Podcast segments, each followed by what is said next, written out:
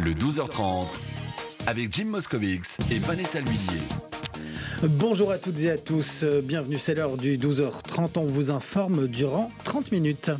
Oui, le troisième volet du rapport du GIEC donne trois ans aux êtres humains pour changer leur comportement et conserver une planète viable. Plusieurs propositions d'action sont énumérées. On en parlera avec Déborah Van Turnhout, la porte-parole du WWF. Les touristes sont-ils de retour dans la capitale pour ces vacances de printemps? La crise du coronavirus est-elle bien derrière nous? Pour le secteur hôtelier, cela redémarre, mais en douceur. Les taux de remplissage ne retrouvent pas les niveaux de 2019. Rodolphe Van Weyenberg de la Brussels Hotel Association fera le point avec nous. On s'intéressera aussi aux stages qui sont nombreux pendant ces congés. Aujourd'hui, les enfants de Saint-Josse se préparent déjà au CEB. Notre équipe en a profité pour euh, réviser les bases. Et puis les animaux nous rendraient-ils moins bêtes? C'est la question que s'est posée euh, Régine Van Damme dans son recueil d'histoires vraies entre les êtres humains et nos amis les bêtes. C'est parfois drôle, parfois émouvant et cela nous renvoie surtout à notre rapport à la nature. L'autrice sera avec nous pour en parler. Le 12h30, toute l'info à la mi-journée. Le changement climatique avance plus rapidement que nous. C'est ce qu'explique le Fonds mondial pour la nature, le WWF, en se basant sur le dernier rapport du GIEC. Dans ce rapport, il est expliqué qu'il reste trois ans pour atteindre le pic des émissions de gaz à effet de serre, un signal d'alarme, encore un, mais il y a des solutions. Je vous propose d'écouter Déborah Van Tornout et les porte-paroles de WWF Belgique. Ce qu'il y a d'intéressant et de positif avec ce dernier rapport, c'est qu'il prouve qu'il y a des solutions. Euh, c'est qu'il prouve qu'on peut limiter le réchauffement de la planète à 1,5 degré, ce qui est essentiel. Et ces solutions, elles résident d'une part dans l'intensification du recours aux énergies renouvelables, dont le coût a considérablement baissé ces dernières années. Donc, euh, il faut accélérer euh, leur développement. Et d'autre part, la solution se trouve aussi dans la nature. Et donc, en conservant et en restaurant les écosystèmes naturels, ceux-ci peuvent nous aider parce qu'ils absorbent et ils retiennent le carbone. Et donc, ils apportent vraiment une réponse très importante dans l'atténuation du changement climatique. Ce qu'il faut faire, c'est produire et utiliser l'énergie plus efficacement. Et pour ça, il faut transformer tous les secteurs et ça nécessite d'impliquer toutes les composantes de la société. Alors bien sûr les particuliers, mais aussi et surtout les gouvernements, les entreprises, le secteur financier. Il y a une volonté pour ça. Euh, en Belgique, par exemple, plus de 90 entreprises et euh, organisations ont rejoint l'Alliance belge pour l'action climatique. Et donc, ces entreprises et ces organisations se sont engagées à réduire leurs émissions conformément à l'accord de Paris. En bref, euh, Bruxelles Airport a écopé d'une amende de 200 000 euros. L'autorité de protection des données a jugé illégale la prise de température par des caméras thermiques à l'entrée du terminal lors de la crise du coronavirus. Brussels Export explique avoir instauré euh, les contrôles de température à la mi-juin 2020 lorsque les voyages non essentiels ont repris. Il dit avoir pris les précautions euh, nécessaires, bien informé aussi les passagers et a demandé à plusieurs reprises la coopération de la protection protection des données qui n'a pas répondu aux sollicitations. Et selon euh, Brussels Airport, il y a bien une base légale avec un protocole envoyé par le SPF Mobilité et Transport. L'aéroport envisage donc de déposer un recours contre cette amende. En tout cas, les contrôles ont été supprimés en janvier 2021. Et on reste dans la mobilité, mais souterraine cette fois. On va parler du métro 3. Euh, il n'y aura pas de prolongation de l'enquête publique pour euh, le métro 3. Alors plusieurs demandes avaient été formulées pour prolonger cette enquête, notamment vu la lourdeur de toute la documentation euh, concernant le projet. Interenvironnement Bruxelles expliquait notamment que 30 jours pour lire un dossier de 7000 pages, eh bien, c'était tout simplement impossible. Malgré euh, cet argument, le secrétaire d'État à l'urbanisme, Pascal Smet, n'a pas prolongé l'enquête publique qui se termine donc bien ce mardi. Le 12h30, le rendez-vous du jour. Les vacances de printemps ont démarré plutôt sous un climat hivernal, mais est-ce que cela refroidit les touristes? Et puis surtout est-ce que l'activité hôtelière reprend enfin dans la capitale? Pour en parler avec nous, nous avons en plateau Rodolphe Van Weyenberg. Bonjour. Bonjour. Alors vous faites partie de la Brussels Hotel Association. On va revenir sur cette thématique avec vous, mais juste avant, on va aller un petit peu plus en profondeur. Jean-Michel Herbin et Loïc Bourlard ont tenté de prendre le pouls euh, ce week-end auprès des visiteurs et surtout des professionnels du tourisme. Sur la Grand Place, ce n'est pas la cohue ce samedi. Quelques touristes, pour la plupart résidents en Europe, ont choisi Bruxelles pour leurs vacances de Pâques. Je suis originaire de Colombie, mais je vis à Düsseldorf en Allemagne. Ma mère est venue nous rendre visite et j'ai choisi de lui montrer cette ville. Je considère que cette place est la plus belle d'Europe. J'ai choisi de venir à Bruxelles car mon pote trouve que c'est vraiment un bel endroit. Cet hôtel proche de l'avenue Louise n'a donc pas fait le plein en ce premier week-end de vacances. Seulement 17 chambres sur 37 sont réservées. Or, le samedi est en général la journée la plus importante. On comptait beaucoup sur les vacances de Pâques pour un peu remplir et malheureusement, ben, on continue la tendance du début d'année qui est excessivement calme. Euh, samedi soir, normalement, on est complet, on fait 50% de taux d'occupation. Pour les hôteliers indépendants, la situation est même critique. Beaucoup d'entre eux arrivent au bout de leur liquidité. Alors on le voit, hein, pour euh, cet hôtelier, c'est quand même euh, très euh, difficile, il fait plutôt grise mine. Où est-ce qu'on en est aujourd'hui au niveau bruxellois? Quel est le taux de remplissage pour ces vacances de Pâques? On n'a pas encore le taux pour l'ensemble des vacances de Pâques, mais ces derniers jours, ces dernières semaines, le taux d'occupation était d'environ 40%. Il faut savoir qu'à la même période, en 2019 ou 2018, on était plutôt à 75, voire 80% pour certains jours. Donc on est encore très loin d'un retour à la normale, très loin des chiffres d'avant. Mais donc la situation, comme on le dit, cet hôtelier reste très compliquée pour le secteur, notamment financièrement. 24 mois de crise, on ne s'en remet pas en quelques jours, voire quelques semaines ou mois. Donc ça mettra du temps. Maintenant, il y a aussi des signaux encourageants. Et ça, c'est au niveau du tourisme de loisirs. Donc on voit que les week-ends se portent de mieux en mieux, on va dire. Donc on enregistre une hausse euh, des réservations euh, pour les week-ends à venir, pour le mois de mai aussi, qui est souvent une période aussi de pont, euh, de long week-end. On constate en tout cas depuis le début de l'année que le loisir est de retour et il est plus présent aujourd'hui. Il y a une meilleure prise de réservation au niveau du loisir qu'au niveau du tourisme d'affaires, tout ce qui est corporate, MICE, donc Meeting, Incentive, Conference and Events. Mais encore une fois, même sur le loisir, on est loin d'un retour à la normale. La situation financière des hôtels reste très compliquée. pour ça qu'on a d'ailleurs salué la prolongation de certaines mesures de soutien, que ce soit au niveau fédéral avec le chômage temporaire jusque fin juin, et au niveau régional avec une nouvelle prime hôtel qui est en train d'être mise en place euh, pour les jours, les semaines qui viennent. Et ça va suffire, ça, ou il faudrait encore, selon vous, d'autres aides financières? Alors, ça devrait suffire si, évidemment, donc la situation, euh, si, si on redémarre et si euh, la donne sanitaire ne change pas et si la guerre en Ukraine n'a pas un autre impact négatif sur le secteur hôtelier. Mais en effet, ces mesures ont montré leur efficacité et ont vraiment permis au secteur de tenir jusqu'à présent, que ce soit les mesures fédérales avec le chômage temporaire ou cette mesure de prime hôtel qui en est à sa troisième édition maintenant. Elles ont montré leur efficacité et ont permis au secteur de tenir le coup.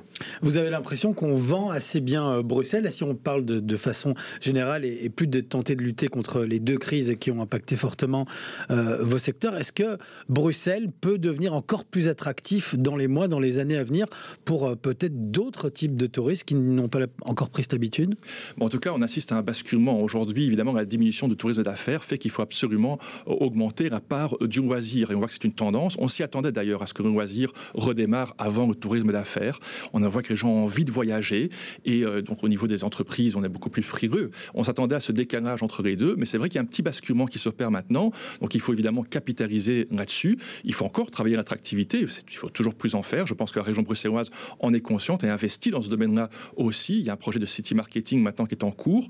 On fonde beaucoup d'espoir aussi sur ce projet-là pour la destination, parce qu'en effet, il reste une marge de progression pour Bruxelles, que ce soit en termes de taux d'occupation ou de prix alors, vous parliez tout à l'heure de ce qui était vraiment le tourisme d'affaires. Euh, on a eu là quand même euh, des gros euh, événements internationaux, donc le sommet de l'OTAN, le G7, aussi l'Union européenne qui redémarre. je suppose que ça a fait du bien quand même au secteur. Est-ce que c'est les prémices aussi, les premiers frémissements d'un, Alors la fin, du reprise la fin du télétravail, c'est évidemment essentiel. Donc on l'a vu avec la Commission européenne. Donc maintenant, ça commence à, diminuer ce télétravail et ce retour en présentiel. On espère va ramener l'activité la semaine parce que c'est vrai qu'on dit que le loisir se porte mieux bah, sans être revenu non plus à la normale. Mais le loisir, c'est que deux jours par semaine.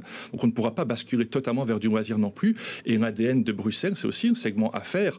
Maintenant, le sommet Biden euh, et les sommets européens internationaux qui ont eu lieu, bah, c'était juste sur quelques jours. Euh, après 24 mois de crise, évidemment, c'est pas ça qui a changé beaucoup la donne.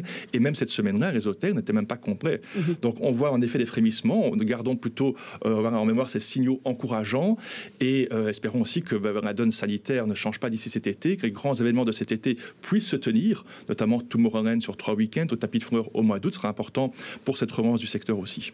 L'absence du BSF, par contre, ça n'a pas d'impact pour vous? Alors, le BSF avait une dimension surtout euh, régionale et nationale aujourd'hui, ce n'est pas international, donc on, non, ça n'a pas un impact direct. Maintenant, euh, tout ce qui permet de dynamiser le centre-ville et ce qui permet de dynamiser les différents quartiers euh, de Bruxelles, c'est intéressant et c'est important. Donc, au-delà du fait qu'il n'y ait pas spécialement de visiteurs étrangers, il faut garder une activité au centre-ville.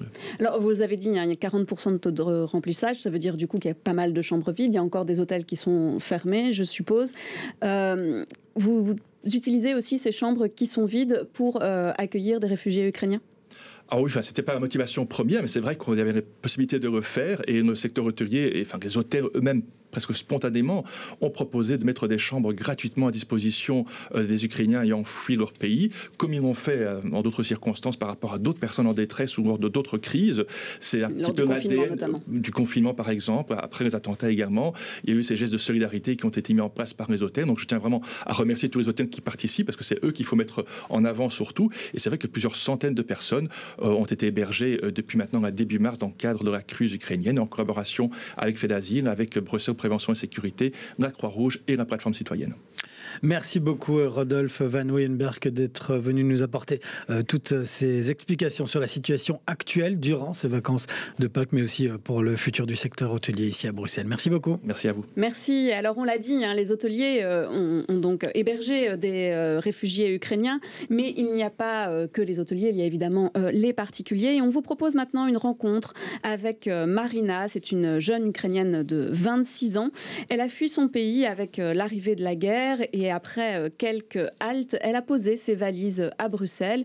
Soulagée et reconnaissante, bien qu'elle ne parle aucune de nos langues nationales, eh bien la jeune femme a décidé de trouver très vite un emploi. Rencontre. Il y a souvent un sourire qui illumine son visage, mais l'angoisse est toujours là, en embuscade. Même si dans cette maison, Marina a pu s'opposer et retrouver ce sentiment de sécurité. Parfois, je ne sais pas comment exprimer mes émotions. Quand je me lève, je lis des infos sur l'Ukraine. Quand je me mets au lit, même chose. Et ce sont des images horribles. Quand je dors, je rêve de la guerre. Chaque nuit, je vois des choses horribles. C'est affreux. Sourire, ça aide à fonctionner, même si à l'intérieur, c'est un grand trou noir.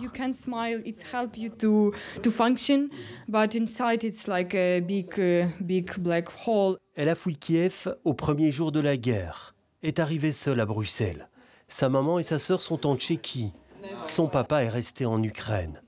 Et elle l'avoue, elle a été surprise de trouver tant d'attention et de solidarité en Belgique et dans cette famille qui l'aide à se reconstruire. Le premier jour, parce qu'elle disait beaucoup merci, j'ai dit après, il faut, faut plus dire merci parce que c'est moi aussi qui te remercie d'être là. Ça nous fait grandir, nous. Ça nous oblige à aller à faire des choses qu'on ne ferait pas euh, normalement et, et, euh, et on, se on se découvre, on se redécouvre. À 26 ans, elle garde chevillée au corps cette volonté d'être utile, de soutenir son pays et d'aller de l'avant, malgré tout. Je cherche un travail pour avoir un salaire supplémentaire. Si je suis indépendante, si j'ai un bon salaire, je pourrai soutenir mes proches et ma famille. Honnêtement, je n'aime pas être une réfugiée, demander de l'aide. Impossible de dire de quoi demain sera fait, mais elle nourrit l'espoir de rentrer au pays le plus rapidement possible. Et c'était une rencontre signée Jean-Christophe Pezès et Nicolas Skenhardt. Il est déjà temps pour certains de préparer leur CEB, le certificat d'études de base. La commune de Saint-Josse organise des stages pour tenter de préparer au mieux les élèves de ces six écoles communales. En 2019, ces stages avaient déjà permis d'augmenter le taux de réussite au CEB de près de 10%. Sabine Ringelheim et Camille De se sont rendus ce matin à l'école des Tournesols. 800 et 89. C'est les deux 89. Ils profitent de leurs vacances pour faire des maths. On a vu euh, les nombres décimaux et, euh, et, euh, et euh, du plus grand au plus petit. Pas plus de 5 ou 6 par classe, ces élèves des écoles communales de Saint-Josse retrouvent leurs cahiers et leurs stylos pendant toute la semaine pour préparer leur CEB. Au programme ce matin, technique de calcul et nombre décimaux. C'est pas trop dur de travailler alors que c'est les vacances? Non, ça nous aide beaucoup. Parce que comme euh, on a beaucoup oublié des trucs alors que c'était le confinement, euh, ben, on- ça nous revient. J'avais pas tout compris et maintenant ça rentre. On a vraiment le temps de travailler chaque matin une matière différente. Ils peuvent venir avec leurs questions, ils peuvent venir avec leurs euh, voilà, leurs questionnements. On essaie de retravailler ça, de manipuler.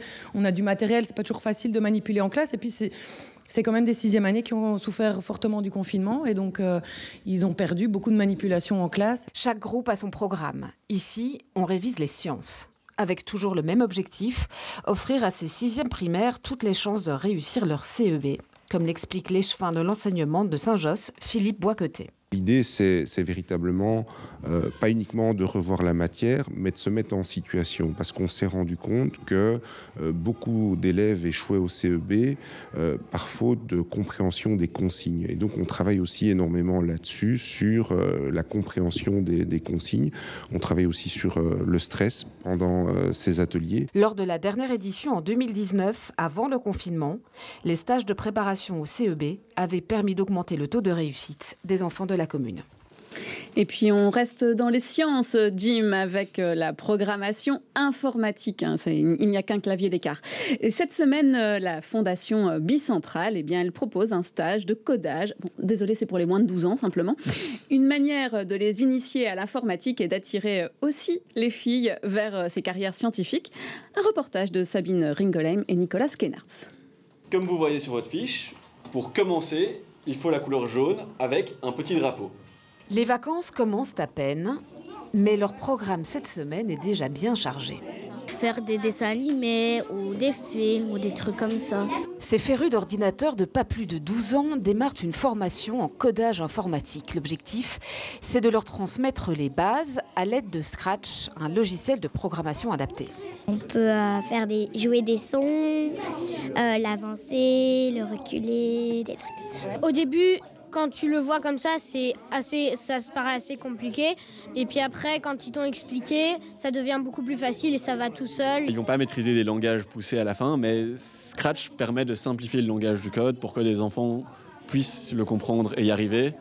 Et, euh, et par la suite, ils veulent se former. L'idée, c'est de faire une ouverture. Enseigner le codage, c'est aussi préparer les plus jeunes à ce qui les attend plus tard dans le monde professionnel. On espère aussi peut-être euh, éveiller quelques vocations, ce serait aussi euh, intéressant. Et puis c'est un âge où les stéréotypes n'ont pas encore trop euh, pris leur place pour les petites filles, et donc on essaye aussi de faire entrer les petites filles dans le monde du STEM et du STEAM, donc tout ce qui est sciences, ingénierie, informatique, technologie. Dans la pièce à côté, initiation à la citoyenneté numérique, une sensibilisation au bon comportement à adopter sur Internet. On se rend compte qu'ils sont déjà sur Internet très très jeunes. Si on s'intéresse aux chiffres, à 7 ans, ils sont déjà sur TikTok par exemple. Et donc c'est c'est important qu'ils soient déjà armés. On doit être prudent, vigilant et euh, surtout ne rien dire sur sa vie personnelle. Il y a beaucoup d'arnaques, il faut pas, il faut quand il y a des amis en ligne, il faut peut-être pas faire confiance aux gens. Visiblement, ces petits bouts sont particulièrement réceptifs. On revient dans un instant. On parlera notamment du Ways Around Festival. La première édition était ce week-end à Bruxelles. Oui, et on se posera aussi une question. Et si les animaux nous rendaient moins bêtes? C'est le titre d'un recueil d'histoires vraies. Nous recevons l'autrice Régine Van Damme. A tout de suite. BX1 ⁇ BX1 ⁇ Depuis plus de 45 ans à Jette, la boucherie Cortose, c'est une histoire de famille, garantissant le meilleur dans votre assiette. Nouvel aménagement pour encore mieux vous satisfaire. Vous apprécierez la qualité exceptionnelle de nos produits. À côté de la place du miroir, la boucherie Cortose, toujours mieux vous servir. Le mois que j'attends toute l'année, c'est Ramadan. Maman, elles sont trop bonnes ces dates Belle Sarah. Le mois de Ramadan, c'est celui du partage pour les petits et pour les grands. Les dates Belsara, la saveur authentique. Mia Trading vous souhaite un excellent mois de Ramadan. Séparez-vous de votre voiture et profitez de la prime bruxellaire. Combinez les modes de transport que vous voulez, quand vous le voulez, en fonction de votre journée. Déplacez-vous facilement et gratuitement dans Bruxelles et redécouvrez la liberté grâce à la prime bruxellaire. Plus d'infos sur primebruxellaire.brussels. Et si un métro n'était pas juste un métro, mais le moyen de rouler vite dans un tunnel à l'heure de pointe? Hmm, Et si un taxi n'était pas juste un taxi, mais la possibilité de rouler sans prendre le volant Séparez-vous de votre voiture et profitez de la prime bruxellaire. Combinez les modes de transport que vous voulez, quand vous le voulez, en fonction de votre journée. Déplacez-vous facilement et gratuitement dans Bruxelles et redécouvrez la liberté grâce à la prime bruxellaire. Plus d'infos sur primebruxellaire.brussels. Une initiative de Bruxelles Environnement. On ne voit bien qu'avec le cœur. L'essentiel est invisible pour les yeux. Découvrez l'œuvre intemporelle de Saint-Exupéry comme vous ne l'avez jamais vue. Plongez dans le monde merveilleux du Petit Prince et dans la vie palpitante de son créateur. Rendez-vous au Palais 2 à Brussels Expo. BX1 présente en concert aux Nuits Botaniques Dis-moi encore que tu Gaëtan Roussel, Fishback, Bagarre me présente, je m'appelle Mousse, ne sois et pas surpris. Iliona. Retrouvez les infos du festival sur botanique.be avec la Fédération Wallonie-Bruxelles, La Libre et Moustique. Le 12h30, La suite. Nous sommes de retour et on va commencer avec de la culture dans cette seconde partie du 12h30. On le sait, la levée de quasi toutes les mesures sanitaires rend possible de nombreux projets, notamment culturels. À Bruxelles, le Ways Around Festival, un nouveau festival de musique était organisé ce week-end. Des concerts de rock à Forêt, à Etterbeek, mais aussi dans une des boules de l'Atomium. On regarde.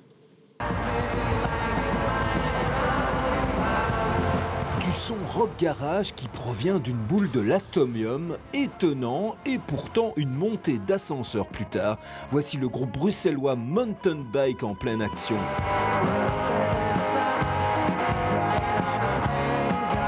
Troisième soirée de concert dans le cadre de la première édition du Ways Around Festival. On revient en enfance un peu. Hein. Là, on est dans un épisode de Tintin, je pense. Je venais ici avec ma mamie. Elle nous emmenait à Mini Europe. Puis on allait à l'Atomium et on allait droit à aller au cinéma après. Du cinéma, le Ways Around en propose avec un documentaire sur le groupe anglais Idols, un des chefs de file de la nouvelle vague rock. Le rock et les découvertes, double fil rouge de la programmation du festival. Si les jauges le permettent, voilà, on- bien sûr, on aimerait euh, amener des groupes, eh ben, voilà, peut-être un peu plus connus entre guillemets, mais je pense que euh, notre ADN est désormais formé. Euh, on restera euh, rock indé et euh, rock à guitare euh, principalement. Et le public bruxellois a répondu présent les trois soirs, comme à l'Atomium, pour applaudir ici le groupe français Structure.